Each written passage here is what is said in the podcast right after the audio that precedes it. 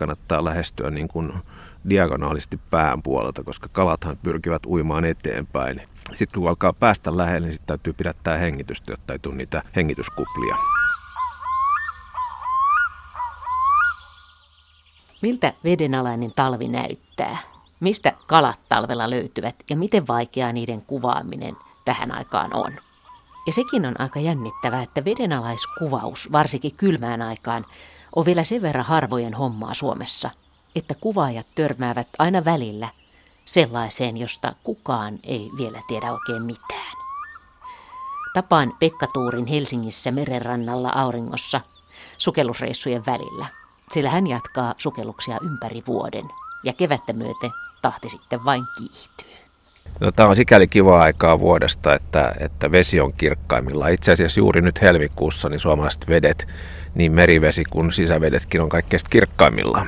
Me istutaan nyt täällä Helsingissä Lauttasaaren rannassa ja tuossa on aika ohut jääpeite tässä Esimerkiksi jos sä lähtisit nyt tästä rannasta sukeltamaan, niin kuinka hyvin siellä sitten näkisi?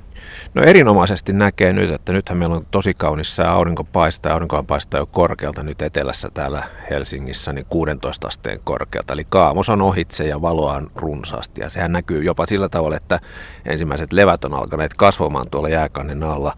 Siellä on vihreitä levää, siellä on myös semmoista niin kuin hyvin punertavaa punertavaa yksisolusta levää. Ja niin ota se maisema sinänsä siellä sitten pohjallaan on tämmöinen talvimaisema, eli, eli tämmöiset makroskooppiset levät on kuolleita ja ne makaa siellä niin ota pohjalla. Mikä, mikä se väri olisi? Ruskea, vihertävä?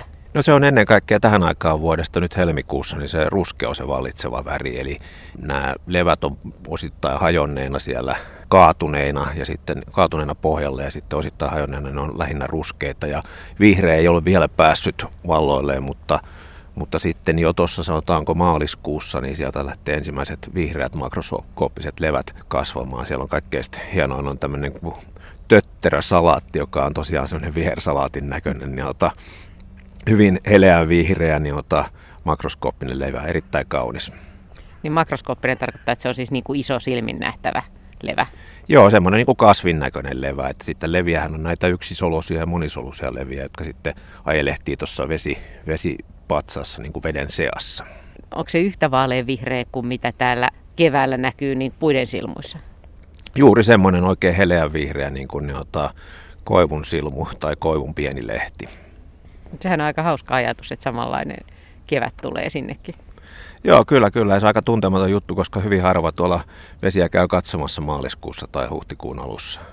Mutta kun vielä puhutaan talvesta, niin jos nyt lähdet etsimään esimerkiksi, niin mistä tähän aikaan löytyy kaloja? No, luulen, että kalamiehillä on ne parhaat kalapaikat tiedossa, mutta he eivät niitä kerro, kun ne on henkilökohtaisia salaisuuksia. Nythän niin ota, suuri osa kaloistaan häviää tuosta matalasta vedestä sitten, kun vedet kylmenee sinne neljän asteen ja myöhemmin sitten nollan asteen niin ota, tienoille. Eli vielä tällä hetkellä, koska vesi on tuossa tuossa matalasvedessä nolla-asteita, niin kaloja näkyy erittäin vähän. Ja niin, ota, mulla on semmoinen teoria, että ne kalat myös parveutuu, ainakin nämä tota, meidän tyyppikalat, särjet ja ahvenit ja muut parveutuu. Eli on hirveän suuria alueita tuolla vedessä, jossa ei näe yhtään kaloja ja sitten jossain voi olla iso parvia. Tätähän niin pilkkimiehetkin tietää, että vaihtaa pilkkipaikkaa 10 metriä, niin yhtäkkiä voi ahvenia tulla vaikka kuinka paljon, muovikassillinen niin sanotusti. Eikö sä itsekin päässyt kuvaamaan sellaista yllättävää parvea, missä oli hirveä määrä ahvenia yhtäkkiä? Joo, tämä on jännä, jännä juttu sinänsä. Niin ota, mä olin tuolla Kaasneesin satamassa kuvaamassa. Olin kuullut, että siellä on paljon särkikaloja ja kävin siellä tuossa jota alkutalvesta kuvaamassa ja siellä sattui olemaan sitten paikalla pimeän aikaan, niin valtava ahvenparvi, siinä oli tuhansia, ellei kymmeniä tuhansia ahvenia, niin ota, yhdessä, yhdessä nipussa sillä tavalla, että niin tuskin pohja näkyy sen, niin kuin sen parven alta. Eli pieniä ahvenia, mutta ihan mieletön, mieletön ahventen tiheys. Mä näin semmoisen kuvan, jonka sä julkaisit sun Facebook, Vedenalainen Suomi Facebook-sivuilla ja siinä näkyy paljon vähemmän, mutta oli sekin aika hullunkurisen näköistä, kun oli niin kuin raitaa sikin sokiin yhdessä kasassa valtava määrä. Joo, tämä oli kyllä hieno elämys, että niin ota, nämä suomalaiset parvikalat ei yleensä ole kovin tiheässä niin ota, ja ja niin kuin nyt nähdä tuommoinen oikein erityisen tiheä parvi, niin se oli kyllä hieno elämys. Sitten sulla on ollut myöskin epäonninen projekti, jossa sä oot yrittänyt tätä härkäsimpun mätipesiä löytää useampaan kertaan, eikä ole onnistunut.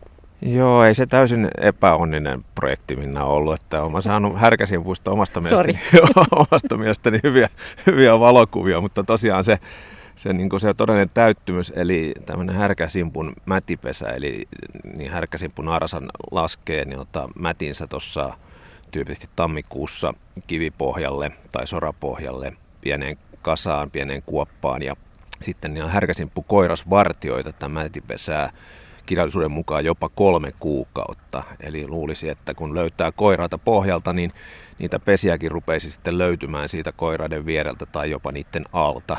Ja mä oon kyllä tosiaan, niin mä oon tehnyt monta monta sukellusta tuolla paraisten airistolla ja löytänyt paljon härkäsimppuja. Mielestäni ne on useimmat ollut jopa koiraitakin niin ulkomuodon perusteella, mutta, mutta sitten niitä pesiä vaan ei ole, ei ole löytynyt. Ja viimeksi kävin tosiaan muutama viikko sitten taas yrittämässä ja, ja kuvia tuli härkäsimpuista, mutta ei, ei mätipesistä, kun niitä vaan ei löydy.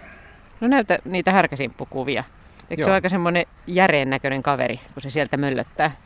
No joku voisi sanoa, että härkäsimppu varsinkin uhattuna, että se on kuin, se on kuin hirviö. Eli sehän on tämmöinen niin hyvin piikikäs kala, valtavan isopäinen. Päätähän on melkein puolet, puolet koko kalasta ja sitten niiltä kapeneva, nopeasti kapeneva, suippeneva pitkä, pitkä vartalo kalalla. Ja hirmuttiseisät isot rintaeväät, sitten kruununa tuommoisia niota, neljä tuommoista niota, kyhmyä pään päällä tällä merissä elävällä härkäsimppulajilla. Ja ja se on, se on tavallaan niin kuin, sillä on semmoinen veikeä ilme kuitenkin, vaikka se on tuommoinen hirviömäisen näköinen noin yleis, yleismuodoltaan. Tämä luuraa tässä pohjan tuntumassa. Tämä ei ilmeisestikään tunne itseään uhatuksi tässä kuvassa, jota sä näytät, koska se ei ole mitenkään pullistanut itseänsä. Ei tosiaan, että sitten kun härkäsimppu uhataan pahemman, pahemman kerran, se jännittää vartalonsa sillä kaarelle ja pörhistää kaikki evät ja, ja, ja, ja sitten niin ota, noi piikitkin tulee paljon paremmin niin ota, esille. Eli siitä tulee todella todella julman ja omituisen näköinen. Ja se on tietysti kaikki sitä varten, ettei härkäsimppu tulisi jonkun petokalan toimesta syödyksi. Mistä tämä nyt johtuu, että niitä ei löytynyt niitä mätipesiä? No, sanoppa sinä, Minna, selitys. Kysyjän, kysyjän rooli on tässä helpompi. Joo, Joo ei, ei, vaan löydy. Että niin ota, luulisin, että tuommoinen olisi aika helppokin löytää, niin ota, kun niitä härkäsimppuja on kuitenkin löytynyt kymmenittäin, mutta ehkä mulla on, ehkä mulla on sitten väärä paikka. Tapahtuuko tällaista usein Pekka Tuuri, kun sä lähdet sukeltelemaan, joudutko se menemään monta kertaa ja yrittää vuodesta toiseen. Ja e, okei, ei onnistunut tänä vuonna, jossain vaiheessa pitää tajuta, että no ensi vuonna sit uudestaan. Joo, siis tämä on ihan normaalia tällä, että aina, aina menee. Eli tota, ekoilla kerralla ei tule niitä mun himoitsemiani kuvia, ei sellaisia, joita haluaisin. Eli mä menen aina samoihin paikkoihin uudestaan ja uudestaan. Ja sitten lopulta, lopulta sitten olosuhteet on kohdalla ja se valokuvaajan tarvitsema myös se onnekas sattumakin sattuu. Ja niin, ota, näin on kaikkien, kaikkien kuvien osalta. Sama, sama systeemi aina. No miten tämän härkäsimpun mätipesien osalta, onko tämä homma jo menetetty tältä vuodelta? No ei se, ei se menetetty ole, mutta kieltämättä niin ota, nyt kun on ollut näitä ihan uskomattoman vähäjäisiä talvia ja Airistollakin on ollut niin kuin vesi sulana, niin on helppo ollut mennä kuvaamaan. Niin sitten kun, kun on jäätä, niin se nyt ei ole varsinainen este, mutta on se valtava hidaste päästä sinne veden alle. Eli jos aidostolla vesi pysyy sulana, niin voisi ehkä vielä tänä talvena kerran yrittää. Kuvat talvisin veden alla, niin sä yrität etsiä yleensä sulapaikkoja. No kaikenlaisia paikkoja, että jäähän on yksi näitä hienoja elementtejä, joita hyvin harvalla kuvaajalla on käytettävissä, jos ajatellaan näin niin kuin kansainvälisesti. Eli kyllähän, kyllähän niin kuin jää on jää on hieno, hieno elementti. Se on vaan hyvin, hyvin niin kuin monotoninen, että se on varsinkin tuota niin kuin vedenpinnan alta katsottuna ylöspäin jääkansi on semmoinen monotoninen yksi kansi ja se ei niin kuin sillä tavalla valokuvauksellisesti kauhean, kauhean kaunis tai mielenkiintoinen, mutta sitten täytyy niin kuin esimerkiksi veden ja jään raja voi olla sellaista, että kyllä, kyllä tosiaan niin semmoiset veden ja jään rajat on mulle suosikkipaikkoja. Ja tietysti sulapaikat on sikäli hyviä, että, että sukeltamaan pääsee niin paljon helpommin kuin sitten, että jos täytyy jääkannen läpi mennä, mennä niin avannosta. Mutta kun on kirkas vesi, niin silloin voi periaatteessa kuvata kohteita, jotka on kauempana. Ei tarvitse mennä niin lähelle. Joo, pitää paikkansa. Mä kuvaan niitä talvella paljon just sukeltajia sen takia, että sukeltajathan on nyt on näitä isoimpia kohteita, mitä Suomen vesistä löytyy. Tietysti joku harmaa hylje voi olla vieläkin isompi kuin suomalainen sukeltaja, mutta, niiden kuvaaminen on taas tosi hankalaa. Eli, eli sukeltajat on niin isoja, että kesäaikaan ei tahdo oikein veden näkyydet riittää sukeltajien kuvaamiseen, niin ota, mutta talvisaikaan kyllä riittää ja silloin on kiva, kiva kuvata sukeltajia jään alla ja tietysti jos saa sitten hienoja, hienoa, hienoa tota, niin kuin maisemaa, vedenalaista maisemaa siihen taustalle, mikä sen mukavampaa. No entäs sitten ne ääni, äänet? Mä tein ohjelmaa Itämeren vedenalaisista äänistä. Silloin kun on pysyvä jääkansi, niin onko siellä hiljasta silloin? On hyvin hiljasta, että siis varsinkin jos, jos tota, ajatellaan tota ihan matalaa vettä, niin matalasvedessähän kuuluu aaltojen loiske, jos ollaan lähellä rantaa, niin aaltojen murtuminen sinne rantaan kuuluu aivan selvästi. Sitten niin kun esimerkiksi veneiden potkuriäänet kuuluu tosi kaukaa. Siis laivojen äänet voi kuulua useampien kilometrien päästä ihan selvästi. Talvisaikaan, kun ei ole sitä aaltojen liplatusta, niin siellä veden alla on, on paljon hiljaisempaa. Mutta sitten tota, talvisin niin ota, usein kuuluu niin kuin jään nirskahdusääniä hyvinkin usein, koska nekin, nekin kantaa kilometrien päästä ne semmoiset niin ota, nirskunnat, mitä jää pitää lämpötilan niin ota, vaihdellessa. Sitten sä oot siirtynyt myöskin, tuli nyt mieleen, kun mä näen tuossa rannassa, taitaa olla sinisorsia ihan tuossa sulassa rantavedessä tässä sisähattujen edessä, niin tota, sä oot siirtynyt myöskin vähitellen kuvaamaan lintuja. No joo, siis Pulla Sorsan on kuvannut veden alla, sanotaanko näin. Ja, Ai tätä. ja, ja, ja sen lisäksi kyllä merimetsonkin kyllä, mutta tuota, niin, aika vähissä nämä lintukuvaukset vielä on. Että ne on hirveän mielenkiintoisia, mutta äärettömän vaikeita, että täytyy ehkä vielä odotella aikoja tulevia niiden suhteen. Mutta, mutta Pulla Sorsankin kuvaaminen veden alla on yllättävän, yllättävän hankalaa, koska venäläisessä kuvauksessa niin kuvausetäisyys pitää olla äärettömän lyhyt, eli sanotaan vaikka pullaseusan tapauksen mielellään 10 senttimetriä, ehkä 20 senttimetriä käy, mutta monet eläimet on sellaisia, että vaikka ne helposti päästää metrin etäisyyden, niin ne eipätkään päästä 20 sentin etäisyydessä sitten millään. No miten sun pullasorsan, sinisorsan kuvaaminen onnistui silloin? No se onnistui käyttäen teknisiä apuvälineitä, eli laitoin kameran jalustalle – jalustalle niin ottaa veden alle ja sitten syötin niin pullanpalasia siihen kameran eteen ja lopulta, lopulta sitten sorsat tottuivat siihen kameraan. Ne arasteli sitä kameraa tosi, tosi kovasti, mutta ne ottaa, lopulta tottuivat ja sitten niin suostuivat ottaa niitä pullanpalasia suoraan siitä mun kameran edestä. Niin tässä puhutaan koko ajan siis siitä kuvaamisesta, niiden kuvaamisesta siellä veden alla. Mutta eikö se voisi mennä nyt tuohon pötkölle ja tuohon jääriitteeseen näiden sorsien keskelle ja yrittää? Joo, voisi, mutta kuvia ei tulisi. Että mutta voisikohan talvella hyödyntää sitä, että sulapaikat on niin kuin pienempiä, että ne ei pääse välttämättä liikkumaan niin laajalla alueella? Joo, mä oon yrittänyt kuvata pullasorsia muun muassa Kymijoissa niin useampaan otteeseen, eikä siitä tullut mitään. Että niin, kun kamera oli, kamera oli veden alla, niin ne, otti, ne piti semmoista niin metrin kahden niin ottaa etäisyyttä siihen kameraan ja näki sen kameran sieltä veden altakin. Ja sitten niin ota, ne otti niitä pullanpalasia siitä niin kameran läheltä, mutta silti aivan liian kaukaa ilman, että mitään kuvia tuli. Että yllättävän vaikeaa on pullasorsankin kuvaaminen. No mistä linnusta sä haaveilet, mitä sä haluaisit kuvata veden alla? Jos, jos saisi jotain toivoa, niin kyllähän se on kuikka. Jos kuikasta saisi hienon kuvan veden alta suomalaisesta vedestä, niin se olisi sitten uran, uran täyttymys. Sitten mä voisin niin ottaa, lopettaa ja laittaa räpylät naulaa ja jäädä eläkkeelle. Ja kuikasta varmaan vedenalaskuvassa tulisi niin paljon esille sitä, mitä kukaan ei veden päällä näe, kun se on niin paljon siellä vedessä elävä.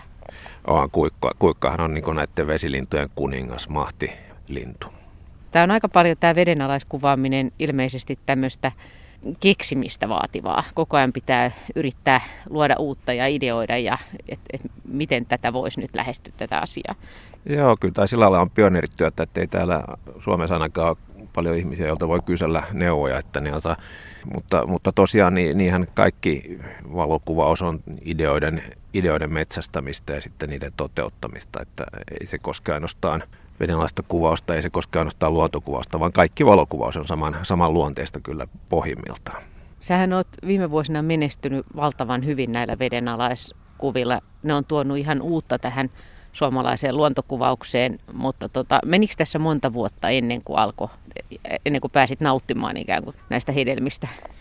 Siis kaiken kaikkiaan veden alla mä oon kuvannut 25 vuotta, mutta siitä alkuaika meni tuolla ulkomailla ja ulkomaat mua nyt ei oikeastaan kiinnosta tänä päivänä ollenkaan, että kyllä tämä on tämä kotisuomi, joka kiinnostaa, mitä, mitä tulee luontokuvaukseen ja ja sitten näihin kilpailuihin mä ryhdyin osallistumaan ehkä kymmenisen vuotta sitten, jota kun oli, oli jotain kuvia Suomesta ja sitten jota Suomikuvaus alkoi todenteella 2007, kun mä siirryin digiaikaan ja pystyin niin kuin hallitsemaan valoa ja salamavaloa ja muuta, niin jota ihan toisella tavalla kuin dia-aikana. Että sen, sen jälkeen on tietysti osallistunut muun muassa vuoden luontokuvakilpailuja ja muihinkin kilpailuihin sitten näillä, näillä mun vedenalaisilla luontokuvilla. Ja ihan totta, niin jotkut kuvat on, on tulleet jopa palkituiksi.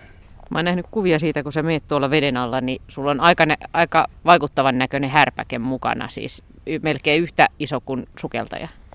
No ei nyt ihan, mutta kyllä se kieltämättä on hyvin tekninen. No se oli siinä edessä, että ehkä no se joo, näytti.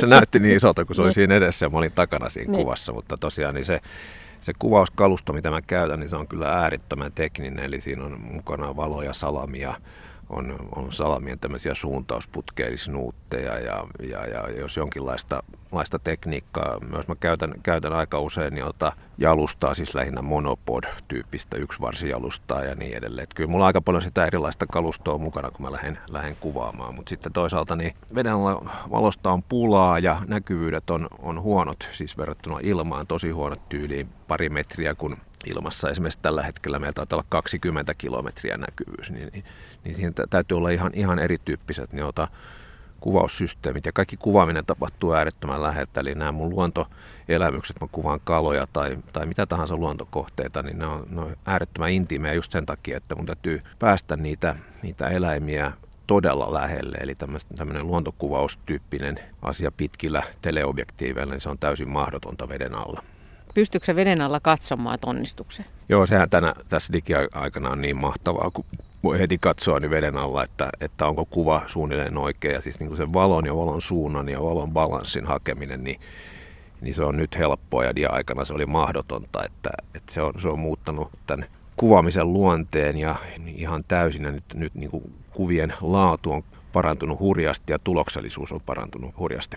Onko se valotus vaikeinta? Joo, se on vaikeinta, koska, siis, koska suuri osa kuvista on joko semmoisia kuvia, että ne on tehty pelkästään salamavalon avulla tai sitten niissä on balansoitu luonnonvalo ja salamavalo. Ja nämä salamat, koska ne tulee siitä, siihen kohteeseen hyvin läheltä, niin ihan muutamien senttimetrien etäisyyden muutokset ja muut vastaavat ja pienet kameran liikkeet ja muut, niin ne vaikuttaa siihen valomaisemaan.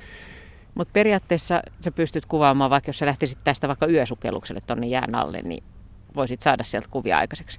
Joo, kyllä vain. Eli, eli salamakuvaus on hyvin tärkeää ja mä kuvaankin täysin pimeässä paljon. Eli, eli se on myös yksi, yksi sellainen kuvaamisen muoto, joka vaatii tiettyjä niin kuin sukeltamis- ja muitakin taitoja, että pystyy pärjäämään täysin pimeissä olosuhteissa ja ottamaan valokuvia siellä. Minkä takia sä kuvat täysin pimeässä? No siis pime- pimeys on se, että silloin ei ole sitä luonnonvaloa, se on yksi asia, mutta sitten yleensähän, yleensähän kaikissa, varsinkin suolaisissa vesissä, niin pimeällä on paljon enemmän niin ottaa elämää liikkeellä. Eli kaikki tämmöiset äyriäiset ja muut vastaavat, jotka piilottelee päivällä, ne tulee pimeän aikaa vasta esiin. Eli, eli paljon enemmän kuvattavaa. Jos ajatellaan faunaa, niin maailmanmerissä kuin tässä meidän Itämeressäkin, niin fauna on kuvattavissa paljon enemmän pimeällä kuin valosana aikana. Eikö se ole pelottavaa mennä pimeeseen veteen? Öö, ei, ei henkilökohtaisesti, mutta ymmärrän kyllä, että monelle se olisi ihan täydellinen kauhistus, koska onhan se, niin kuin, onhan se vesi on pelottava elementti yli, ylipäänsä ja pimeä vesi on tietysti kaksi verroin pelottava elementti, mutta mä oon sen verran paljon harjaantunut siihen hommaan ja mä kuitenkin tiedän, että, että se on niin palkitsevaa mennä pimeällä, eli mä oon jo pitkään sanonut, että yösukellukset ovat parhaita sukelluksia ja itse asiassa hyvin monet mun sukeltajaystäväni ovat asiasta samaa mieltä. Onko kalat myös rauhallisempia sitten pimeällä? Ne ikään kuin nukkuu vai? Monet, monet kalat niin kuin horrostaa, erityisesti pilkkopimeällä. Hämärällä vielä niin ottaa niin saalistustoimintaa käynnissä ja muuta vastaavaa, joka siis vaikuttaa sekä saalistajiin että saalistettaviin. Mutta sitten kun tulee täysin pimeätä, niin kalat rauhoittuvat. Ne, ne menee semmoiseen nukkumismoodiin. Nehän ei nyt nuku samalla tavalla kuin me ihmiset, eikä niillä ole silmäluomia, että silmät menis kiinni eikä mitään sen tyyppistä, mutta ne on rauhallisempia silloin niitä yleensä pääsee lähestymään sitten lähemmäksi kuin päiväsaikaan. Pekka Tuuri, nyt kun eletään helmikuuta, niin kun seuraavan kerran lähdet sukeltamaan, niin mikä sua tähän aikaan kiinnostaa tuolla veden alla? No yksi semmoinen niin ota kohokohta on ehdottomasti niin kuin mateen kutu. Eli tällä hetkellä on menossa, niin ota, ainakin Etelä-Suomessa, niin mateen kutu ihan parhaimmillaan. Ja matehta nousee nyt niin kuin tähän aikaan, aikaan niistä syvänteistä sinne matalaan ihan siis kahden, kolmen metrin syvyyteen hiekkapohjalle kutemaan. Ja tämähän on myös noille kalastajille sitä parasta mateenpyyntiaikaa. Madeahan on monen mielestä ruma kala, mutta mun mielestä se on valtavan kaunis kala. Se on hyvin niin, tumma usein, mutta sitten kun pääsee näkemään niitä yksityiskohtia, sitä vaaleanpunaisuutta siinä pystyevässä ja niitä suuria sinisiä silmiä ja niin edelleen, niin mun mielestä se on kaunis kala ja mun seuraava kuvausreissu onkin nimenomaan Mateen kuvausreissu nyt tässä tulevana viikonloppuna. mikä on se kuva, mitä sä tavoittelet? Mä luulen, että mä otan nyt lähikuvia mateesta. Mä yritän saada kuvia just yksityiskohdista, kuten se mateen pinnan se täpläkuviointi ja sitten tosiaan se pyrstön niin ota värikkyys, joka, joka on niin kuin ihan hämmästyttävä mateella. Onko kaloja yleensä helppo löytää tuolta pohjalta? No itse asiassa ei ole, että niin ota, moni yllättyisi, kun pääsisin näkemään, että kuinka vähän tuo veden alla on kaloja. Että mä oon joskus kertonut, kertonut aikaisemmin sitä, että on onnistunut Hangossa sukeltamaan tunnin ajan näkemättä yhtään kalaa. Ja okei, se on ennätys, mutta silti, että tunnin pystyy menemään näkemättä yhtään kalaa, niin kyllä se on, se on ihan käsittämätöntä. Mutta johtuuko se siitä, että niitä ei ollut vai on, johtuuko se siitä, että ne on kuitenkin omalla tavallaan hyvin naamioituneita, niillä on suojavärejä? No varmasti se on sekä että, mutta siis niin kuin, mulla on kuitenkin niin kuin kehittynyt melkoinen haukan katse niin ota kalojen löytämiseen. Että kun mä en löydä kaloja tuntiin, niin, ota, niin se, ei, ei, niitä montaa siellä kyllä ollut silloin siinä, niissä vesissä. Ja sitten yhtenä kuvauskohteena sulla on myös kivinilkka. Joo, kivinilkka on jännä, jännä sympaattinen kala, niin ota, erityisesti sen takia, että ainoana suomalaisena kalana kivinilkka synnyttää eläviä poikasia. Ja itse asiassa juuri näinä, näinä aikoina ne poikaset niin ota, ilmestyvät maailmaan. Ja ne on tuossa huhtikuussa sitten, kun mä oon niitä kuvannut, niin ne on semmoisia pienen tulitikun niin kokoisia, sympaattisia, vähän semmoisia matomaisia kaloja, joilla on ihan niin kuin tulitikullakin semmoinen huomattavasti isompi pää ja sitten hyvin kapea pitkä, pitkä ruumis. Kun sä lähestyt kaloja ja sun pitää päästä niin lähelle, että ainakin etäisyyttä pitää olla vähemmän kuin se metri, niin mitä, onko sulla siihen konsteja, miten sä pääset niitä lähelle? Joo, siis selkeä, selkeä konsti on se, että täytyy tota, lähestyä äärettömän hitaasti ja varovaisesti. Se on niin kuin se tärkein asia. Ja sitten niin toinen, toinen tärkeä on se, että kannattaa lähestyä niin kuin diagonaalisti pään puolelta, koska kalathan pyrkivät uimaan eteenpäin, niin kun niitä, niitä lähestyy sieltä pään puolelta, niin ne ei hel, niin helposti lähde eteenpäin. Ja ne ei taas niin mielellään tee sitten myöskään U-käännöstä, jotenka niin toi on se paras lähestymissuunta. Se on myös kuvauksellisesti paras lähestymissuunta, eli, eli sillä tavalla. Mutta tärkeintä on se ääretön rauhallisuus ja sitten niin ota, myös se, että sitten kun alkaa päästä lähelle, niin sitten täytyy pidättää hengitystä, jotta ei tule niitä hengityskuplia. Onko se tavannut erityisiä yksilöitä tässä? Kato tuolta myyräkurkkaa. Joo, Joo niin se... on. Niin. nyt se taas näkyy. Joo. Tuli kattelemaan meitä. Onko se nähnyt jotain erityisiä tota, yksilöitä tässä, erityisiä kalayksilöitä? Joo, siis kalat on ehdottomasti yksilöitä. Mä oon, tota, mä oon kuvannut lohia taimenia aika paljon ja, ja ne ottaa huomannut kyllä, että ne on, ne on yksilöllisiä. Toiset on arempia ja toiset, ne ota, toiset on selvästi niin kuin rohkeampia ja yllättäen tunt, näyttää siltä, että ainakin näillä kaloilla niin ota, naaraat on rohkeampia kuin niin koiraat. Ja sitten niin ota, monasti se on niin, että, että ne kaikkein isoimmat kalat on, on selvästi arempia kuin ne sanotaan niin semmoiset keskikokoiset kalat. Ja yksilöitä on todella, ja sitten niillähän on myös tämmöisiä niin kuin suosikkipaikkoja, missä ne esimerkiksi virrassa haluaa olla. Eli semmoinen kala, joka, joka on niin kuin löytänyt semmoisen hyvän paikan, missä se haluaa olla, niin se on paljon rohkeampi ja haluaa tietysti pysyä sillä tavallaan sillä kotipaikallaan. Ja ne ottaa, kun taas sinne tänne uivat kalat, niin ne on säikkyjä ja ne ottaa, ei, ei pysy missään paikallaan. No entä sitten, kun jät- tästä helmikuu vaihtuu maaliskuuksi ja päästään oikein kunnolla kevääseen täällä Etelä-Suomessa, niin kiihtyykö sulla vaan kuvausvauhti? Joo, kyllä se ehdottomasti kiihtyy. Että tota, tässä on niinku semmoinen, semmoinen jännä juttu tässä meressä erityisesti, että tota, levä tuossa vedessä, niin se alkaa kehittyä jo siinä vaiheessa, kun vielä jääkansi on päällä. Eli se levän kehitys riippuu ennen kaikkea valon määrästä ja vähemmän lämpötilasta, erityisesti näillä kevät, kevätlevillä. Ja itse asiassa niin meri on kaikkein sameimmillaan tuossa vapuntianoissa, jolloin se on semmoista keltaruskeata ja se johtuu näistä panssari siimalevistä, jotka on silloin kaikkein runsaimmillaan. Ja se on semmoinen, niin jota sanotaan kevätkukinnaksi, niin, jota, niin se on semmoinen, mikä, mikä on niin kuin, huippuna on semmoinen parin viikon jakso, ja silloin meri on niin kuin todella samea. Se on paljon sameempi silloin, kuin mitä se on sitten, niin jota sinileväkukin noissa siinä enakuun lopussa elokuun alussa. Ja sen lisäksi se on myös niin, että se koko vesipatsas on samea, eli vaikka menisi syvemmälle, niin se on silti ihan sameeta. Eli, eli meressä kuvaaminen on todella hankalaa huhtikuussa toukokuun alussa ja silloin mä kuvaan tietysti sisävesillä, jossa niin tämmöistä ilmiötä ei, ei ole. Ottaa, eli, eli varmaankin kohta puoliin, kun maaliskuun puolivälin jälkeen, niin täytyy kyllä ehdottomasti siirtyä sisävesikuvauksiin sen takia, että toi meri rupeaa tosiaankin samenemaan. Ja joskus huhtikuussa se siirryt tämmöisiin pienvesiin kuvaamaan vaikkapa sitten sammakoita ja rupikonnia ja niiden kutupuuhia. Joo, mä rakastan pienvesiä, ne on ne mun ihan suosikkikohteet. Mitä pienempi vesi, sen parempi. Että kaikkein paras on semmoinen 10 kertaa 10 metrin niin ota lutakko, jos siinä vaan on kirkasta vettä, niin se on se mun mansikkapaikkani. Eikö kukaan ihmettele, kun sä oot pehva pystyssä siellä sähläät? Eikö se näytä jotenkin vähän niin kuin säälittävältä kuin iso mies ja pieni vesi?